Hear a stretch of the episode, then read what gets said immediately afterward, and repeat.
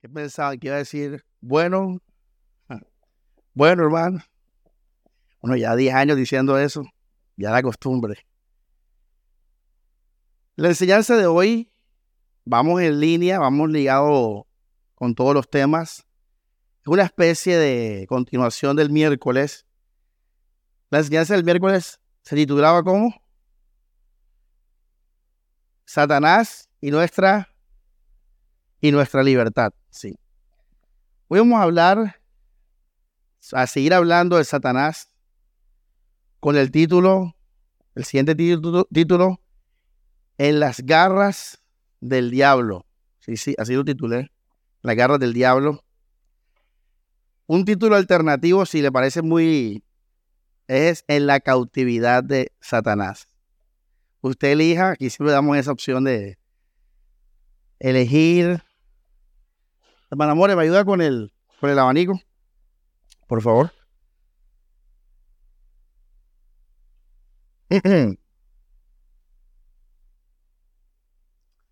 en las garras del diablo. ¿Por qué coloqué el nombre? Bueno, la Biblia dice que el Satanás también es un dragón, ¿verdad? Que también es un león rugiente, ¿verdad? Es una bestia. Entonces, ya, también es una serpiente, etcétera. Pero la serpiente no, no tiene garras. Por eso coloqué el título, pero digamos que el tema es cuando uno está bajo la influencia del maligno, cuando uno está viviendo bajo el maligno, bajo Satanás. Y todo esto va ligado a las enseñanzas de este mes y ya verán. Quiero comenzar diciéndoles que hay que aprender a celebrar las victorias. Ahora estamos cantando esta canción, Celebraré, me alegraré. Y así como esa canción es así fuerte, debe ser el espíritu del creyente. Y tenemos que aprender a celebrar las victorias. Tendemos a lamentarnos de las pérdidas. Tendemos a sentirnos mal cuando fallamos. En otras palabras, lo negativo lo celebramos, si podemos decirlo así, pero cuando tenemos la victoria no celebramos. Y hay que aprender a celebrar la victoria. Ahora, ¿por qué digo esto? Porque si estamos aquí hoy es porque de una u otra forma hemos salido victoriosos de las acechanzas del enemigo. Y hay que celebrar eso. Gloria a Dios por eso. Hay que celebrarlo. Hay que decirle, Señor, gracias porque hoy, hoy estoy en la iglesia sirviéndote, Señor. Hoy que muchas personas han dejado los caminos de la fe. Hoy miles dejaron de ir a la iglesia. Hoy yo estoy aquí, Señor, por tu gracia. Entonces, eso hay que celebrarlo. ¿Por qué? Porque Satanás está atacando iglesia y está atacando hasta que tú seas el próximo que no vengas el siguiente domingo. Por ponerlo de una manera simbólica, representando la vida cristiana. Entonces, iglesia, gloria a Dios porque hoy estamos aquí y disfrutamos la victoria. Dele gracias al Señor, en verdad. Celebro y me alegro. Sin embargo, como les digo, Satanás anda que como león rugiente, Satanás va a seguir atacando, por eso hay que enseñar estas cosas de vez en cuando en la iglesia.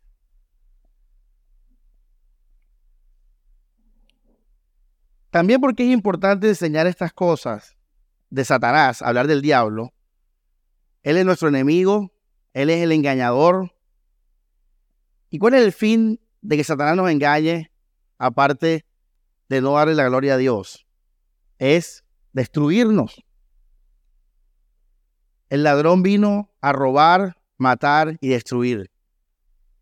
Satanás quiere destruir el espíritu, el alma de los seres humanos, alejándolo de Dios para siempre.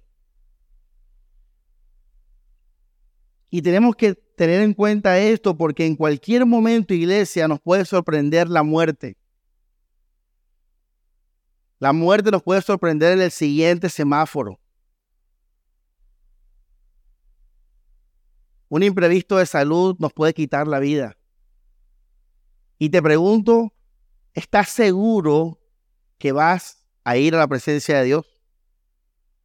Esa es una pregunta que uno tiene que hacerse todos los días. Por eso la enseñanza es para saber si estamos en la cautividad de Satanás o estamos caminando en el camino de la salvación. Es importante saber si yo estoy bajo el maligno o si estoy caminando en verdad, verdad, en la voluntad de Dios. Porque si me muero, puedo morir engañado. Y precisamente, repito, ese es uno de los nombres del diablo, ¿ah? El engañador, fíjate. Tú crees que estás bien, pero estás engañado. Ahora, lo peor de este engaño es que uno se da cuenta es cuando se muere. No es como otros engaños que te das cuenta aquí y tienes de una u otra manera eh, una, una forma de repararlo. Pero el engaño de Satanás, cuando uno se da cuenta, a veces es muy tarde. Vamos al Evangelio de Mateo para que vean en este famoso versículo. Mateo capítulo 7, el final del Sermón del Monte.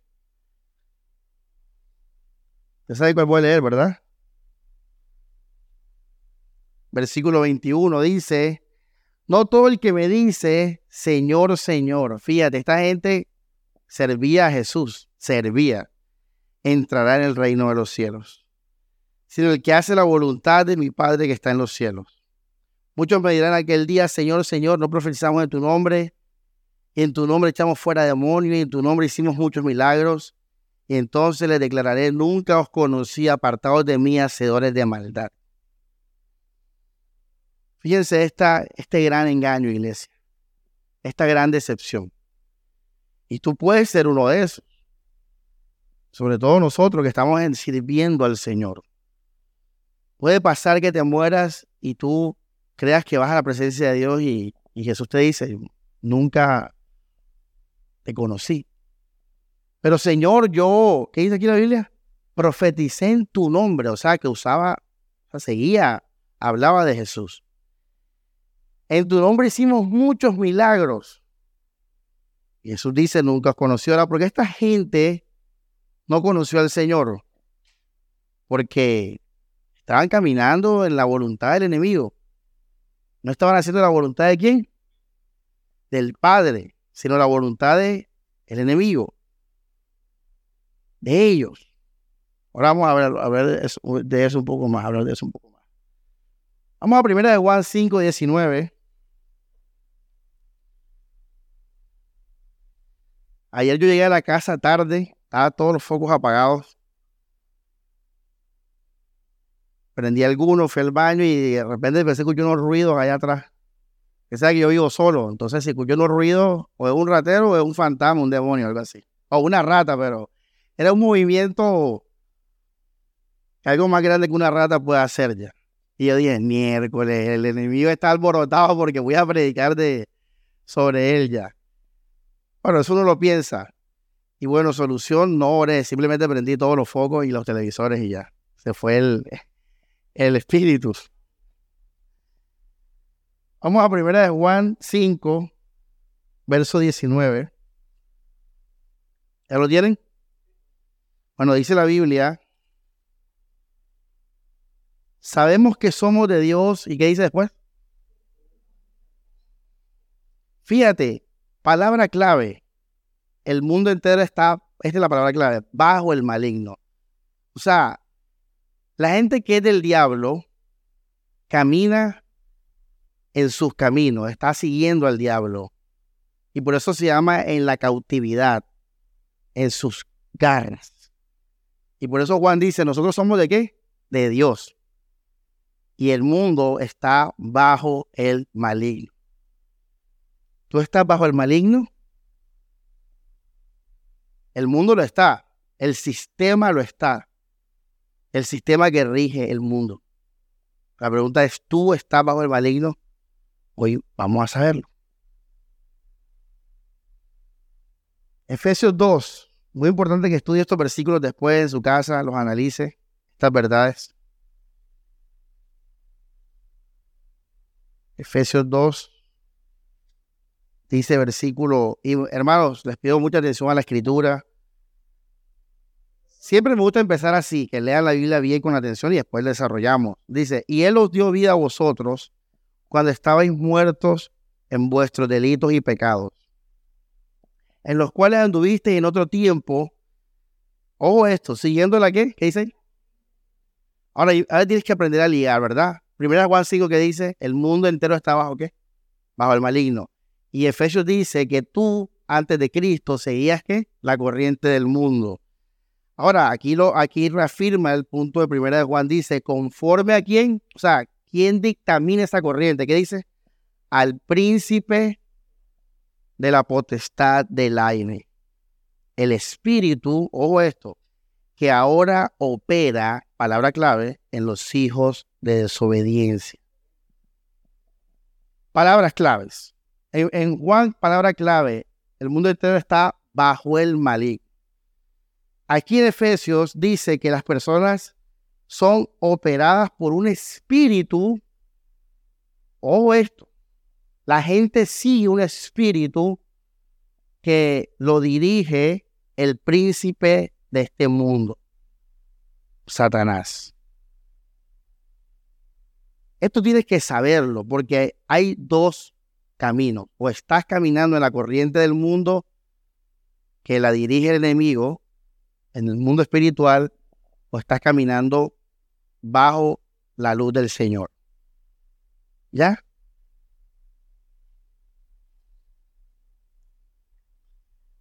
Vamos a ver en qué consiste estar caminando en la corriente del mundo.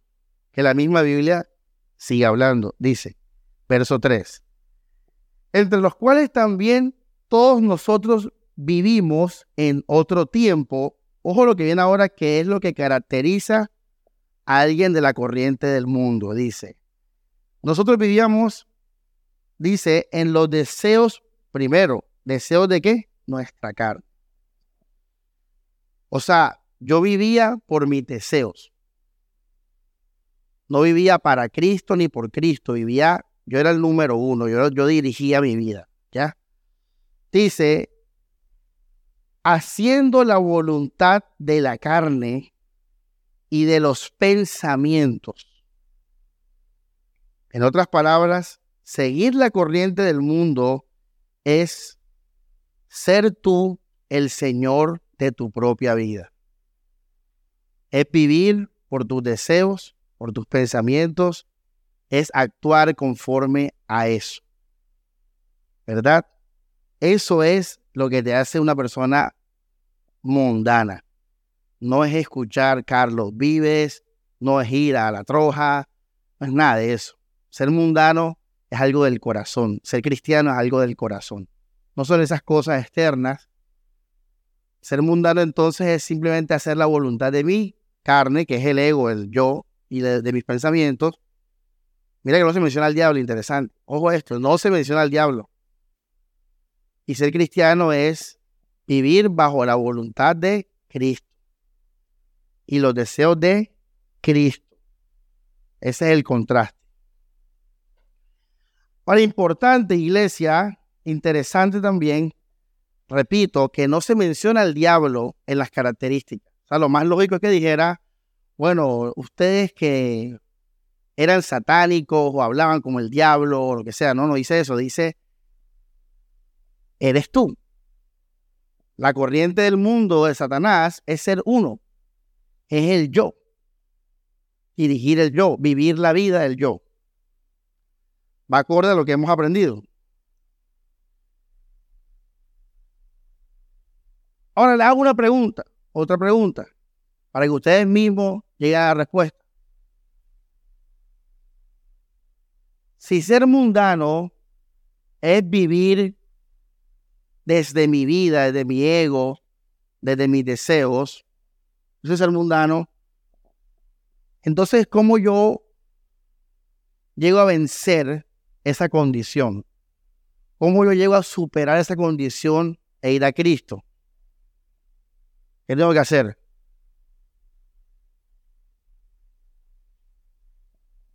si el yo reinando, es el que determina mi carácter, entonces, muriendo al yo, aborreciendo el yo, yo logro vencer y superar esa condición. Vamos a Apocalipsis 12. Vamos a ver si los vencedores tienen esa característica. Apocalipsis capítulo 12. Versículo 10. Vamos a leer el 10. Dice, entonces oí una gran voz en el cielo que decía, ahora ha venido la salvación, el poder, el reino de nuestro Dios y la autoridad de su Cristo, porque ha sido lanzado fuera el acusador de nuestros hermanos, hablando del diablo, el que los acusaba delante de nuestro Dios día y noche. Miren esto. Y ellos lo han qué? Vencido. Fíjate lo que te dije ahora, superaste esa condición mundana. ¿Cómo? Dice, por medio de la sangre del cordero y de la palabra del testimonio de ellos y menospreciaron sus vidas. Oh, menospreciaron sus vidas hasta la muerte. Entonces, iglesia, la victoria mía sobre Satanás, sobre su poder, que es el mundo, el pecado, el bien y el mal, de su poder atacando y estimulando mi ego, mi victoria sobre eso es, pues, aborrecer mi vida, es morir al yo, menospreciarla. Si yo logro eso, Satanás no va a tener nada de qué tentarme o engañarme. ¿Cuántos de ustedes menosprecian sus vidas? Ahí está la clave. Vamos a hacer entonces el repasito de la, de la anterior. ¿Cuál es el fin de Satanás? Que no le demos qué? Gloria a Dios. Ahora, ¿Satanás reemplaza a Dios por él? No. Usted no ve que el mundo dice, no, yo adoro al diablo. No. Satanás reemplazó a Dios por tu ego. Si él logra que tu ego sea tu Dios, si tú mismo eres tu Dios, Satanás logra su cometido, que no le dé gloria a Dios, sino que vivas para ti. Satanás está contento. Él quiere eso. Ahora, ¿a dónde Satanás se dirige para lograr eso. Tal cual a tu ego. Porque es lo que quiere exaltar. Él quiere exaltar tu ego. Él quiere estimular tu ego. ¿Qué utiliza el diablo para estimular mi ego? Tres cosas. Vamos a repetirle, ya lo dije ahora. El mundo, los deseos de los ojos, los deseos de la carne y la vanagloria de la vida, el éxito y todo eso. ¿Qué más usa Satanás? El pecado, sea que te esclavice o sea que le temas y, lo evites, el pecado es un instrumento para engañar al ego. Y tercero, el bien y el mal. Ya. La gente, eh, los ejemplos perfectos, los fariseos. Gente que en la religión encuentra que orgullo y vanidad.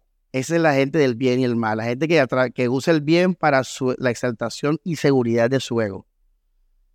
Eso es lo que usa el diablo, esas tres cosas. Ahora, si yo vivo para Cristo Jesús, no para mi ego, Satanás no va a poder nunca ¿qué? arrastrarme. Porque cuando Satanás quiere estimularme el ego con el mundo, el bien y el mal o el pecado, Cristo ha suplido todo. Cristo es mi amor, Cristo es mi esperanza, Cristo es mi seguridad, Cristo es mi vida, Cristo es mi fortaleza, Cristo es todo para mí. Y en ese sentido vencemos a Satanás. Ustedes han vencido al mundo por medio de su fe, dice Primera de Juan. Listo, iglesia. Recordemos la licuadora. ¿Se acuerdan la licuadora? Energía ahora, morir, aborrecer, todo eso. Ahí, ahí está la predica del miércoles, no, voy a repetir eso. Con todo eso en mente, concluimos entonces, afirmamos entonces que el diablo tiene que ser más que pecar o no pecar. Tiene que ser más que el mundo o el ego. Satanás no es, repito, una cerveza. Satanás no es una fornicación. Satanás no es un buen trabajo.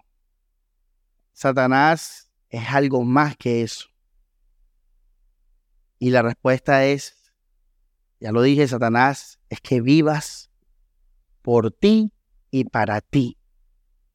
Ese es el fin de él. No es el pecado, no es el bien y el mal, no es el mundo.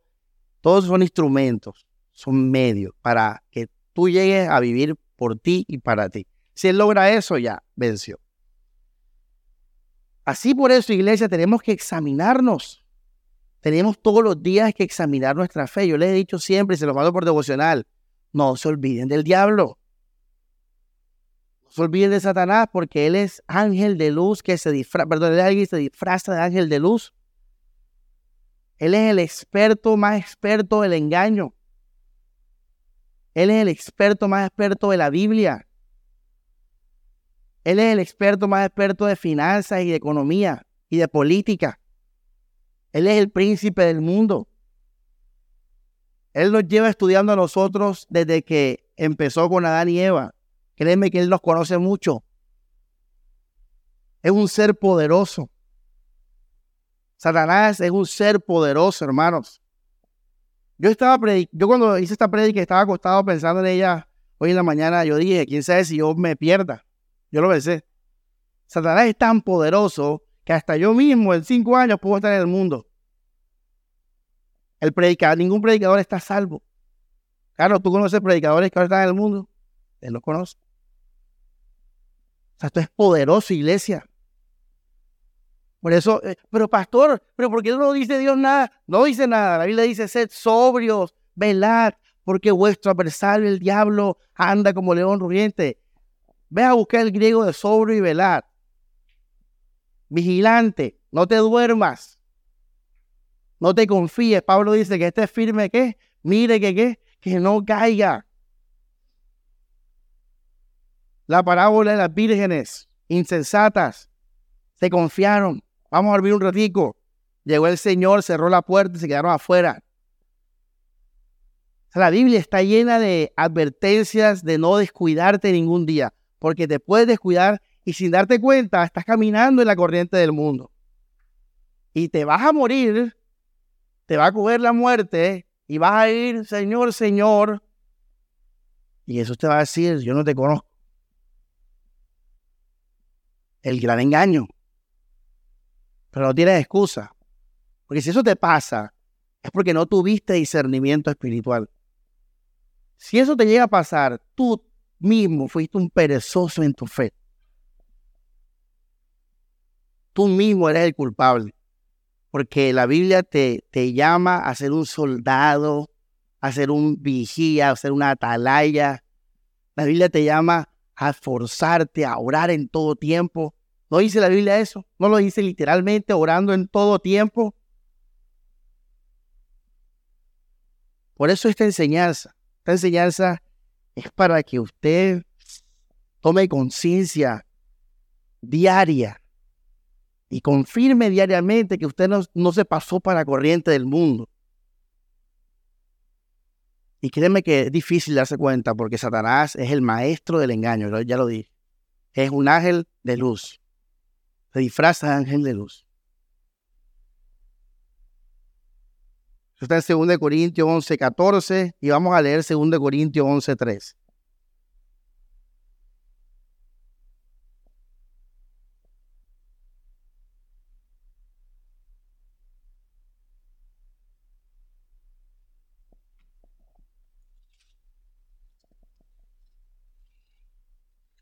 Dice la palabra, pero mira, mira que Pablo temía, pero temo que como la serpiente con su astucia engañó a Eva, fíjate, vuestros sentidos sean de alguna manera extraviados de la sincera fidelidad a Cristo. Si Pablo temía era porque podía qué? Pasar. Entonces, iglesia, tenemos que estar como Pablo, siempre alerta, temiendo. No es miedo, no es miedo, no es un temor de miedo, es un temor de responsabilidad. Es un temor de diligencia. Es un temor como cuando tú te vas a acostar y, ves que las llave la llave del gas esté cerrada, que la puerta tenga seguro, que los niños, los que tienen hijos acá, estén bien, que no haya ningún electrodoméstico mal conectado. Es ese temor. Es un temor de ese tipo, de diligencia, de responsabilidad, de vigilancia, porque nuestro enemigo es poderoso, iglesia. Y nos odia. Y odia al cristiano. Y alguien preguntaba que Satanás, ¿por qué no ataca a los mundanos? Él no los ataca porque los mundanos son de él. Están viviendo ya en él, en la corriente del mundo. Él no tiene que atacar a alguien que está en la corriente del mundo. Satanás va a atacar a los que se acerquen a la verdad. No voy a decir a los cristianos porque Satanás no ataca a los cristianos. Hoy en día hay muchos cristianos crispeta y mucha religión muerta. Sé que Satanás no tiene problema con la iglesia muerta.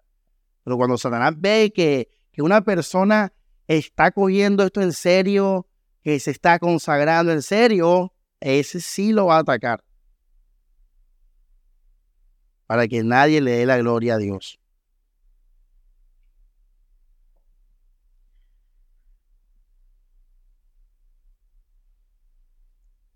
El ataque, el asedio es diario, iglesia. Es diario y es en todo momento del día. Ahora les voy a dar un ejemplo bien interesante, práctico. Usted tiene que saber eso del diablo. Apenas que se acaba el culto, en el culto ahí sentado, ya usted está siendo atacado de una u otra manera. De manera pasiva y de manera activa. La manera pasiva es el mundo. El mundo ataca de manera pasiva. El mundo no tiene que hacer nada, simplemente al verlo al sentirlo, ya tu carne se estimula. Está el ataque activo, es cuando Satanás maquina y planea. ¡Bum!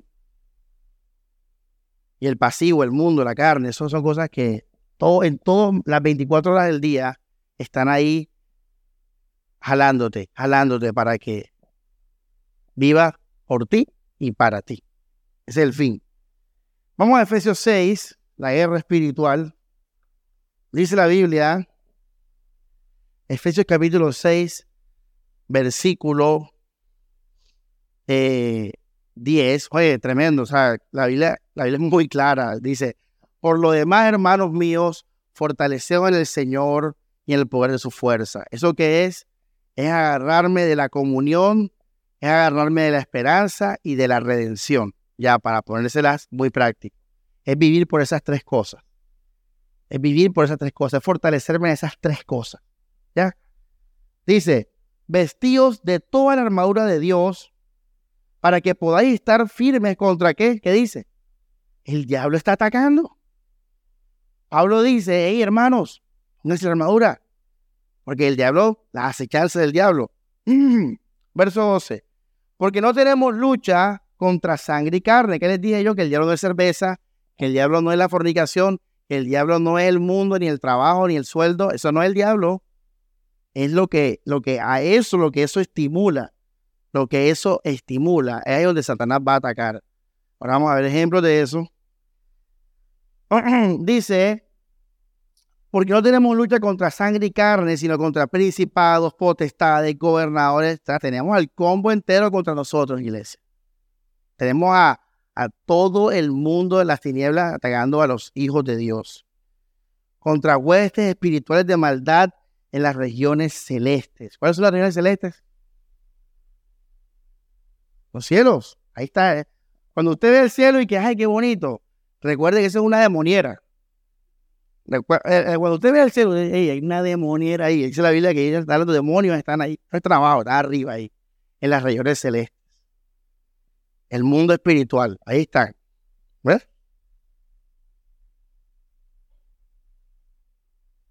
Por tanto, tomad la armadura de Dios para que podáis resistir en el día malo.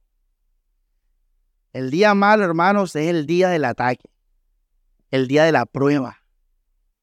Ese es el día malo. El día del ataque, el día de la prueba. Ahora Pablo dice resistir. Esta palabra se utiliza cuando te toca enfrentar algo que es muy ¿qué? poderoso. Elías resiste a Catalina. Eso no pega. ¿Sí o no? Catalina resiste al pastor. Si, pega. Si Pablo está diciendo esto, iglesia, ojo, es porque hay que tener claridad, como lo dijo el pastor ahora, del poder del diablo y el poder de la prueba, el poder del día malo. Por algo tienes que resistir. Y habiendo acabado todo, ¿qué dice? Estar firme. Le hago una pregunta. ¿Cuántos de ustedes pensaron en el diablo hoy, cuando se levantaron? Ayer, el viernes. Lo ideal es que todos los días, para que te levantes, primero piensas en Cristo, en tu posición en Él, y luego piensas en el diablo. Porque no sabes si el ataque vendrá a los tres minutos de levantarte a través de tu pareja. No sabes. A través de tus hijos. O, te levantas y te cortaron la luz. O te levantas y vomitas un poquito de sangre. Y ya enseguida Satanás va a atacar. Ahora vamos a ver ejemplos. No sabe. Por eso apenas que abren los ojos, oración. Cristo. Fortaleza, ¿cómo, empieza todo? ¿Cómo empieza el capítulo? Fortaleceo en la fuerza del Señor. Primero eso, luego la armadura. Es lo mismo, es sinónimo. Y bueno, a vivir el día. En la licuadora, ojo. La licuadora, energía 1, energía 2, todo eso.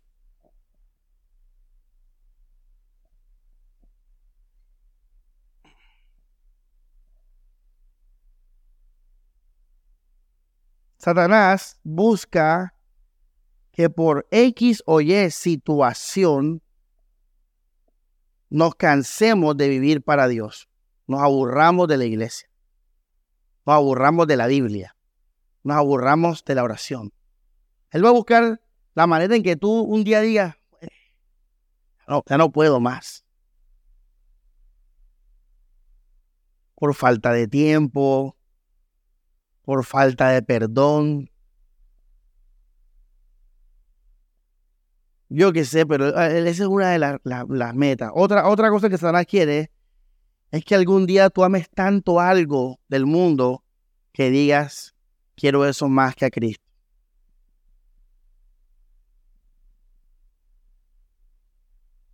Satanás quiere que algún día tú tomes el control de tu vida. si por ahí he escuchado algún speaker, algún conferencista o, lo que está diciendo eso, un pastor, ya sabe que ese es el diablo enmascarado.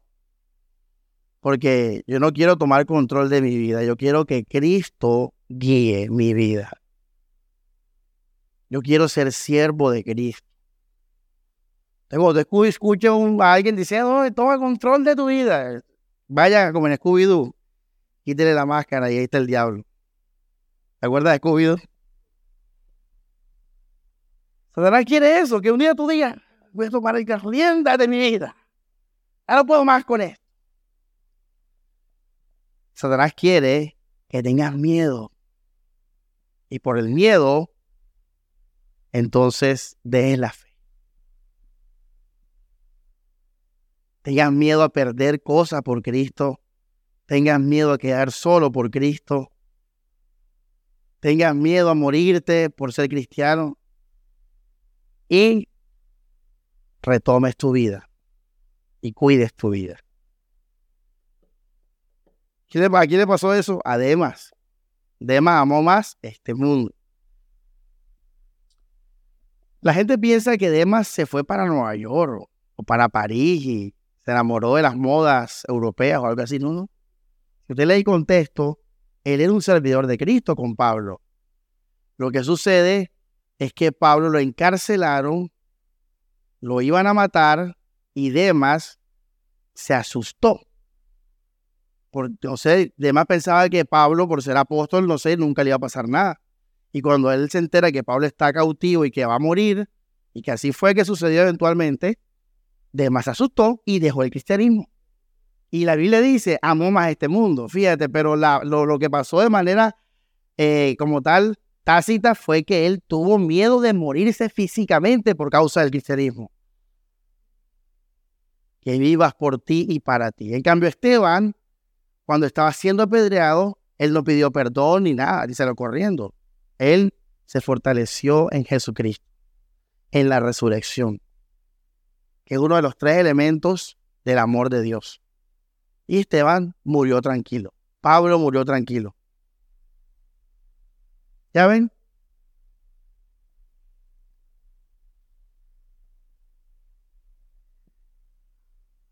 Entonces, los ataques nunca finalmente serán los ataques o las pruebas, sino que el verdadero ataque es lo que viene después en tu mente. O sea, el ataque no es el ataque, el ataque no es la prueba. Y son muy fuertes, ojo, los ataques y las pruebas son fuertes. Sino que el verdadero ataque es lo que viene después a tu mente. Cuando nace una necesidad absoluta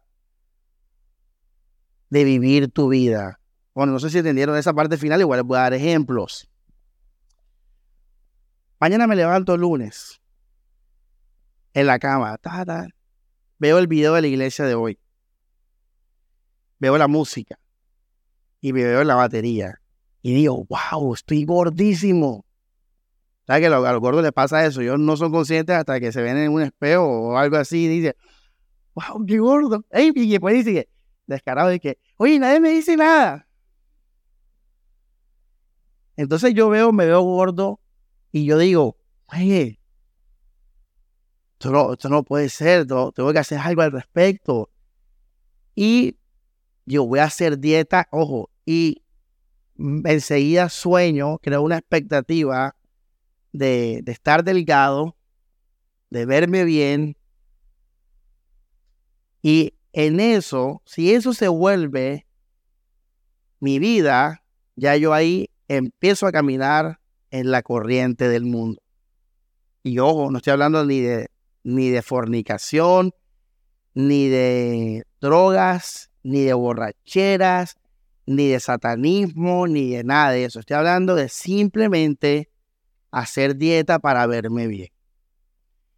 Entonces resulta que yo empiezo a hacer ejercicio, voy al gimnasio y todo el cuento, y sigo yendo a la iglesia, sigo siendo pastor, sigo leyendo la Biblia, ¿verdad? Sigo orando, sigo viviendo mi fe, y por falta de discernimiento y de, de examen propio, sin darme cuenta, estoy viviendo toda esa vida, pero feliz y fundamentado en que soy bonito, en que soy físicamente aceptado a mis ojos.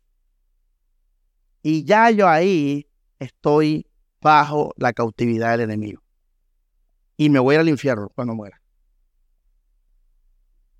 Por eso es que la gente que se pierde en Mateo 7 dice que profetizaba, que hacía milagros. ¿Y cómo le decían a Jesús? Señor, Señor. Y Jesús dice, es que no es que me diga Señor, es que haga la voluntad de mi Padre. Pero Señor, hacer dieta no es malo. Hacer dieta no es malo, pero tú volviste eso la, la esperanza de tu vida. Volviste eso el fundamento de tu alegría. Volviste eso el fundamento de tu seguridad. Y la seguridad y la alegría de nosotros es el Señor porque la gloria es de Él, porque esto se trata de gloria. Satanás le quieres que tú no le des gloria a Dios y ya, Él quiere eso. Sea que sea por una dieta o por el pecado, Él lo único que quiere es que tu felicidad o tu tristeza se fundamente en tu propia vida. Y la idea es que nosotros, entonces yo me veo mañana gordito, vamos a decir así, gordito, para que se vea un poquito menos. Yo digo, hey, tengo que hacer dieta y digo, bueno, está bien por salud y en verdad me veo full raro, etcétera. Los pelados se ven bien y yo allá atrás, uno oso tocando la batería. Y yo, bueno, voy a hacer eso, pero yo estoy feliz por Cristo. Yo estoy completo en Jesús. Yo no necesito estar delgado. Yo no necesito estar o verme bien para estar contento. No, yo me gozo en el Señor. Con todo yo me alegraré y me gozaré en Jehová, la salvación del Señor. Y ahí, si puede ir, o sea, no, ahí tú puedes ir al gimnasio, hacer ejercicio, no sé qué, todo. Por eso les digo, el diablo no es lo externo, es lo que está detrás en tu mente para estimular tu vida. interesante, ¿verdad? Porque los dos están en el gimnasio, los dos están bajando de peso, los dos tienen los mismos intereses terrenales, pero uno es del diablo y el otro es de Dios, por el corazón.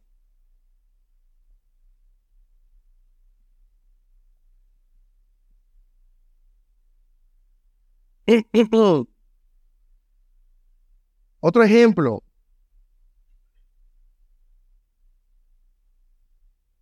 Eh, recuerden que el enemigo ataca por tres cosas, ¿verdad? Esto de la dieta, ¿en qué, en qué entraría?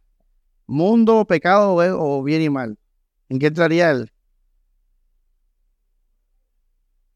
En el mundo, los deseos de los ojos, el, físico se es ojo, los deseos de la carne, la salud entra ahí, porque todo el mundo quiere estar saludable.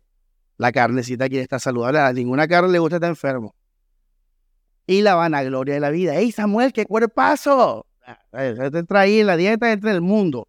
Pero ojo, está el pecado y está el bien y el mal. Vamos a poner otro ejemplo con el bien y el mal. Resulta que me entero que en mi iglesia el predicador este tenía un gran pecado oculto. Salió descubierto. Y yo digo,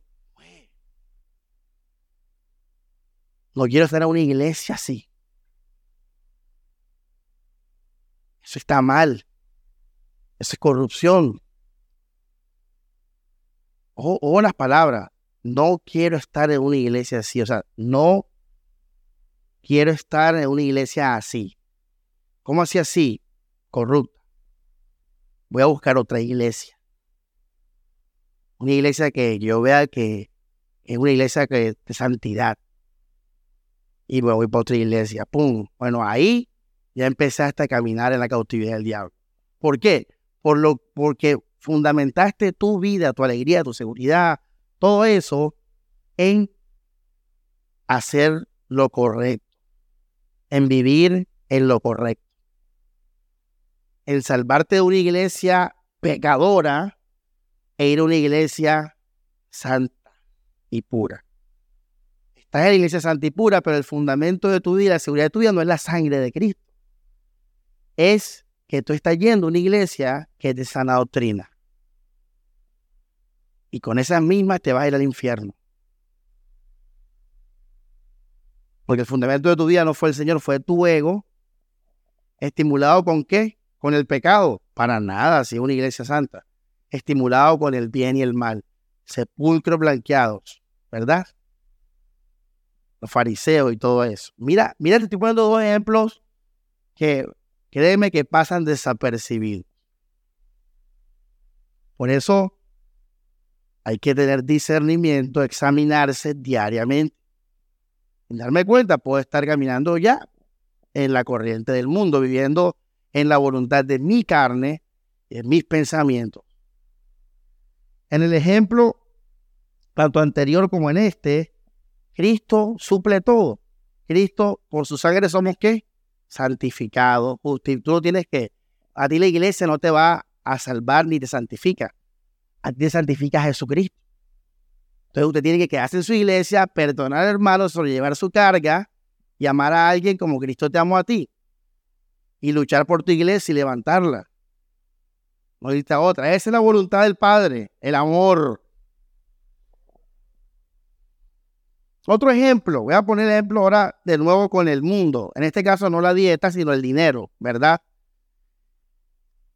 Esta persona va a una iglesia, va a una iglesia como esta, por ejemplo. Mira que las iglesias evangélicas, carismáticas, pentecostales, se habla mucho de la prosperidad para tu vida, ¿verdad?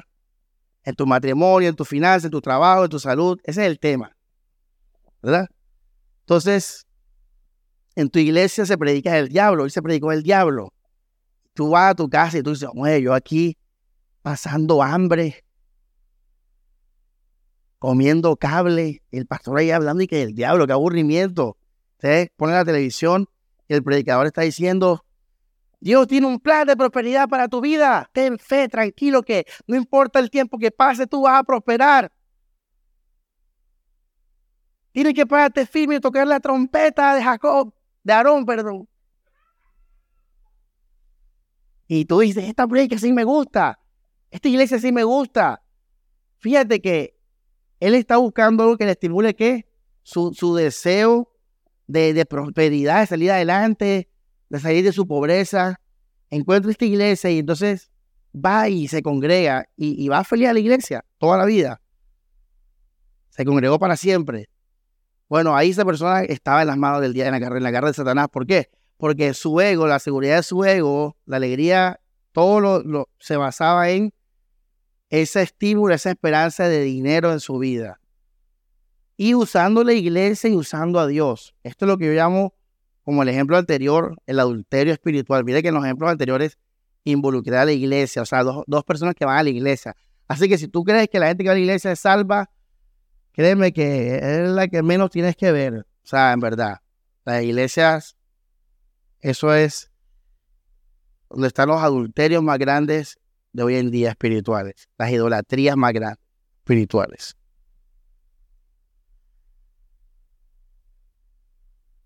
No me mueve esta iglesia porque no hay unción.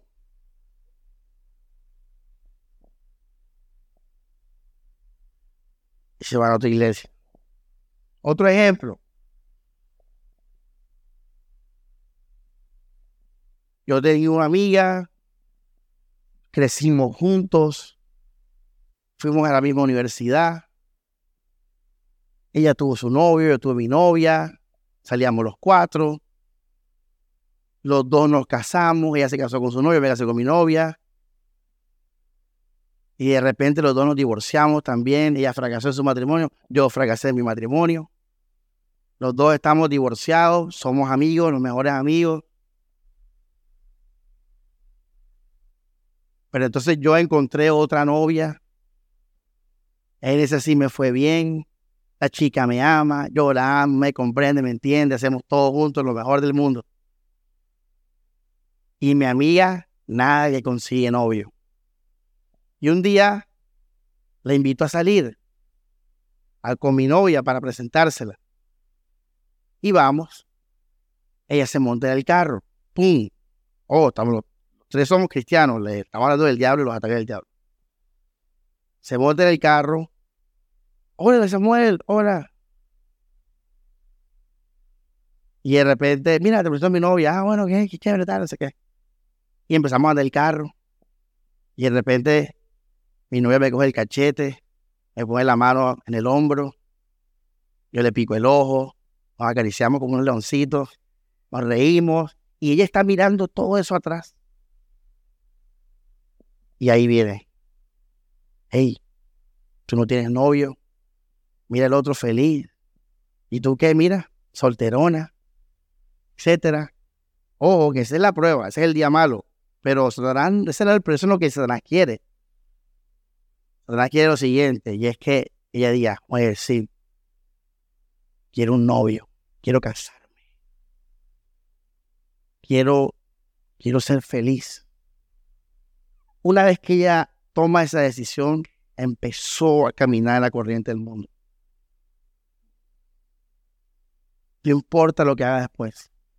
Su corazón tomó una decisión. Pastor, entonces yo no puedo desear nada. Te puse el ejemplo la dieta. claro, tú puedes desear una sana doctrina, tú puedes desear hacer ejercicio, tú puedes desear casarte. Siempre y cuando nada de eso ocupe el lugar de Cristo en tu corazón. Tú estás completo en Cristo. Tú no necesitas un novio. Tú no necesitas una, economía X tal o un cuerpo X tal. Somos nuevas criaturas en Cristo Jesús. Y esa es nuestra vida. Poner vuestra mirada en las cosas de arriba. Con ese fundamento firme en mi corazón, yo estoy venciendo a Satanás. Y puedo decir, güey, necesito una novia, me hace falta. No tiene, eso no hay ningún problema con el mundo. Eso lo hemos hablado ya. El problema no es el mundo, ni el bien y el mal, ni el pecado. Es que eso llegue a tu corazón y se vuelva el fundamento de tu seguridad, de tu confianza. Que tu confianza esté en tus obras, que tu confianza esté en tu santidad, que tu confianza esté en tus planes de mejorar tu vida, que tu confianza esté en tu físico, que tu confianza esté en las cosas que has alcanzado y que has logrado, que tu confianza esté en tu trabajo, que esté en tu sueldo. Ese es el problema. Habacuc se quedó sin nada y dijo, me gozo en el Señor. Job se quedó sin nada y dijo, Jehová Dios Jehová quitó la gloria del Señor. Yo estoy pleno en el Señor. Ese es el punto. Aborrecieron sus vidas hasta la muerte. Aborrecer la vida no es alejarme de la vida como hacen algunos cristianos errados que se van a un monte, que se visten de hábito. No. Por eso le dije lo de la licuadora, energía 1, energía 2. Eso tiene que ir. Aborrecer la vida es que el fundamento de mi vida, de mi seguridad, mi confianza es Jesucristo es que me voy para el cielo, es que Él me guarda para estar con Él, es que soy un hijo de Dios, es que vivo para su gloria, es que eh, he sido perdonado, justificado, santificado por su sangre. Ese es el fundamento de mi vida. Cuando me pregunten, Samuel, ¿tú por qué estás tranquilo? ¿Por qué estás feliz? ¿Por qué estás en paz? Estoy así porque Cristo me ama, porque Cristo me ha salvado, porque me voy para su presencia, porque como dijo Pablo, he corrido la buena carrera, he peleado la batalla. Ese es mi gozo. Pablo ni se casó, hermano.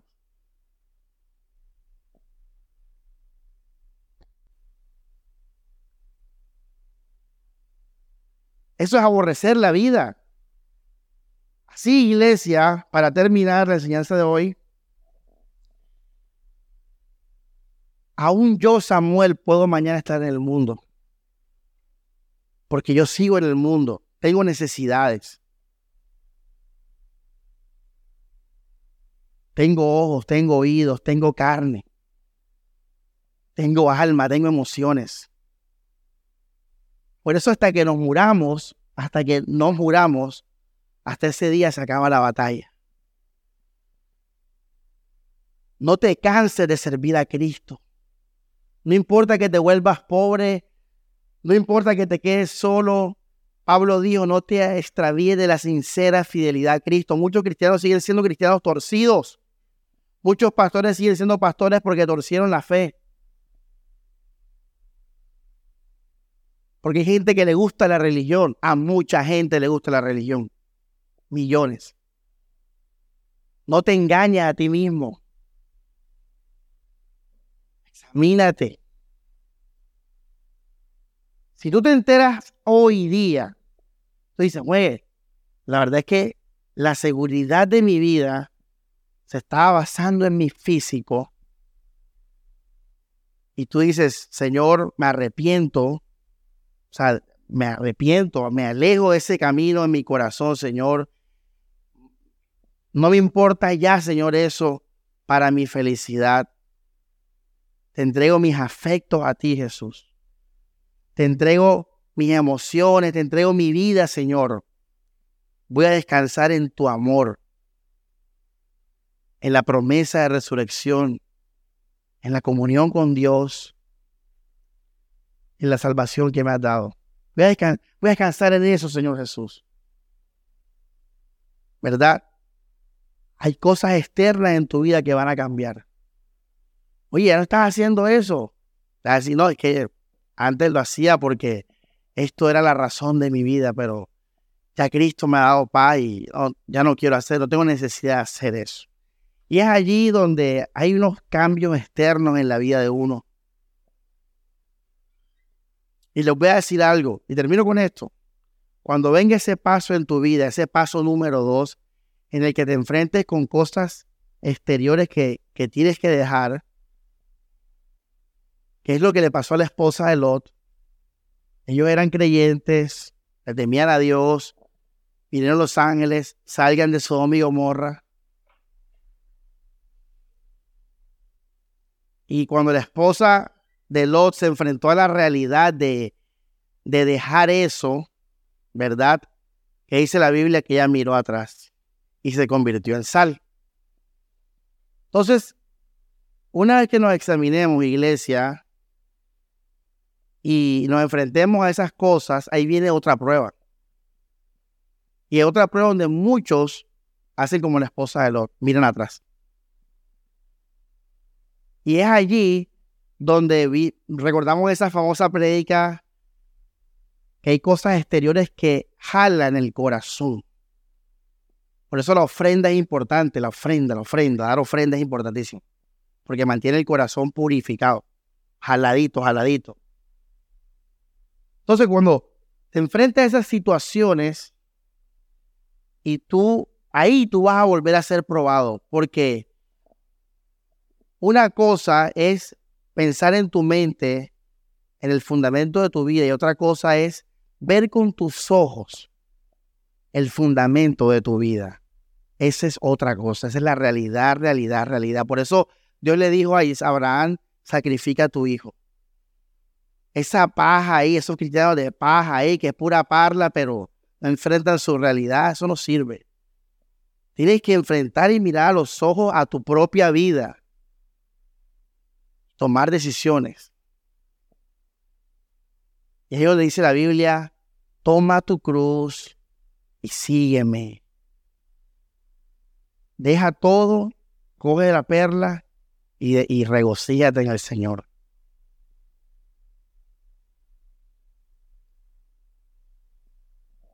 Examínate.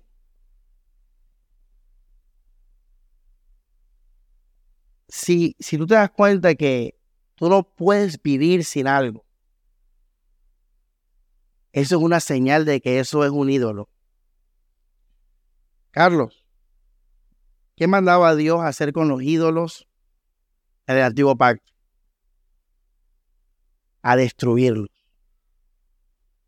Cuando Dios volvía a tener comunión con el pueblo de Israel, Dios le decía al rey, quita todos los altares a Baal, destruye esos ídolos. Y usted tiene que destruir esos ídolos. Si tú no destruyes esos ídolos, entonces nunca va a haber una verdadera liberación.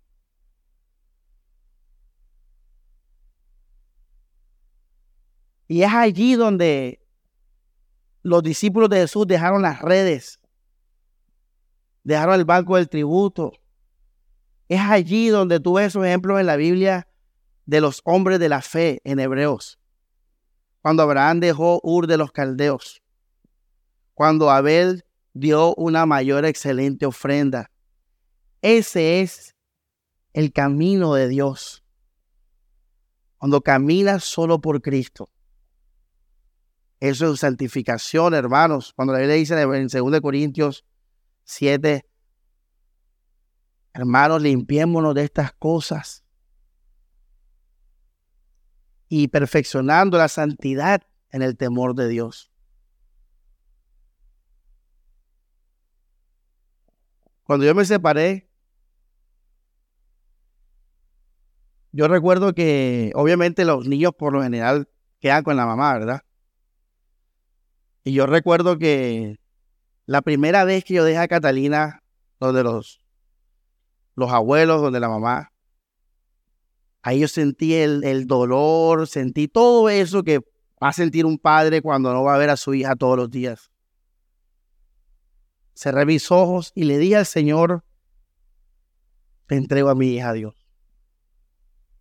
Ese, ese momento, en ese momento yo entregué a mi hija toda su vida, si es cristiana, si no es cristiana, si la veo de nuevo, si no la veo nunca más, porque ahí yo me enfrenté con algo grande para mi vida.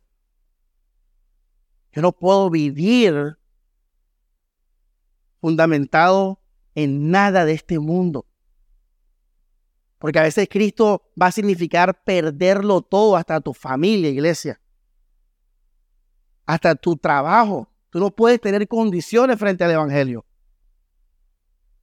Yo no puedo decirle al Señor, Señor, yo te voy a servir siempre y cuando Dios, yo, yo tenga a mi hija cristiana, yo tenga a mi hija ahí a la mano, ¿no? Lo entregamos todo, iglesia, en el corazón. Y así fue y así es con todo. Y así es día a día. Porque mañana, cuando yo esté en el Buenavista y vea a una familia completa compartiendo en el parquecito, ahí Satanás va a atacar de nuevo y va a decir, hey Samuel, mira Samuel, fuerza, te envíe por eso. Ojo, la línea es muy delgada. Claro, qué bonito tener una familia completa, luchar por ella, está bien. Pero ojo, que la línea es muy sutil y eso se puede convertir ahora en tu seguridad, en tu esperanza de vida. Y si eso es así, mi hermano, usted está caminando en el mundo. Porque el cristiano, sea que esté bien o mal externamente, su vida es Cristo él aborreció su vida hasta la muerte. Y así venció al diablo. Porque la sangre del cordero me dio mi paz. Porque la sangre del cordero me dio mi victoria. Por medio de la fe. Su iglesia, a examinarse. Y examinarse todos los días de que nada, ni el ministerio, ni mi trabajo, ni mi vida, ni mi familia, ni nada en el mundo ni mi propia vida en ningún sentido sea el fundamento de mi seguridad, de mi confianza, de mi felicidad. Yo muero hoy. Eso es morir, ¿se acuerdan? Morir es esa decisión. Y yo a partir de ahí me aborrezco. Primero Cristo y todo lo que eso signifique. Estudio de la palabra, oración, comunión con los hermanos, etcétera. Entonces, iglesia, así terminamos hoy con la enseñanza en la cautividad de Satanás. Seguimos en la batalla, iglesia. Seguimos contra las acechanzas del diablo. Luchando para que nuestra vida sea Cristo. Esa es la victoria. Así sea que tenga hambre, y ven el diablo con el pan, no solo de qué, de pan vivirá el hombre, sino de toda palabra que sale de la boca de Dios. Vamos a orar. Dios Padre, te agradecemos, Señor, por la palabra. Hay una cantidad de ejemplos que puedo decir, Señor. Te ruego que le des ese entendimiento a mis hermanos para que ellos puedan comprender, Señor, y tomar conciencia de esta realidad. Vivimos para tu gloria, Jesús. Gracias porque tu palabra amorosamente, Señor, nos, nos exhorta a estar todos los días ahí, pendientes, Señor, de no caminar en la corriente del mundo, Señor, en la voluntad de nuestros pensamientos, de nuestra carne, sino vivir, Señor, para tu gloria primeramente Dios, como fundamento de todo nuestro ser, de nuestro espíritu, de nuestra alma y nuestro cuerpo, Señor. Vivir por tu amor, vivir por lo que somos delante de Dios, por la sangre, vivir por la emoción y la expectativa de, de ver esa salvación cuando muramos, Señor. De vivir, Señor, con esa tranquilidad de que por tu sangre lo tenemos todo, Señor Jesús. Poder decir, ya no vivo yo, sino que Cristo vive en mí.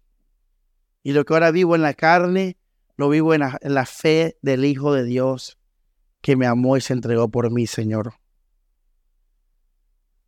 Así Dios nos vestimos de tu armadura para estar firmes contra las acechanzas del diablo. En esta lucha, Señor, que no es contra sangre ni carne, sino contra el mundo espiritual, Señor, que busca a Dios exaltar, estimular y colocar a nuestro ego como el fundamento y el sentido de la vida, Señor. En tus manos estamos, Cristo, para tu gloria. Amén y amén. Amén, iglesia. El pastor juicioso, una hora.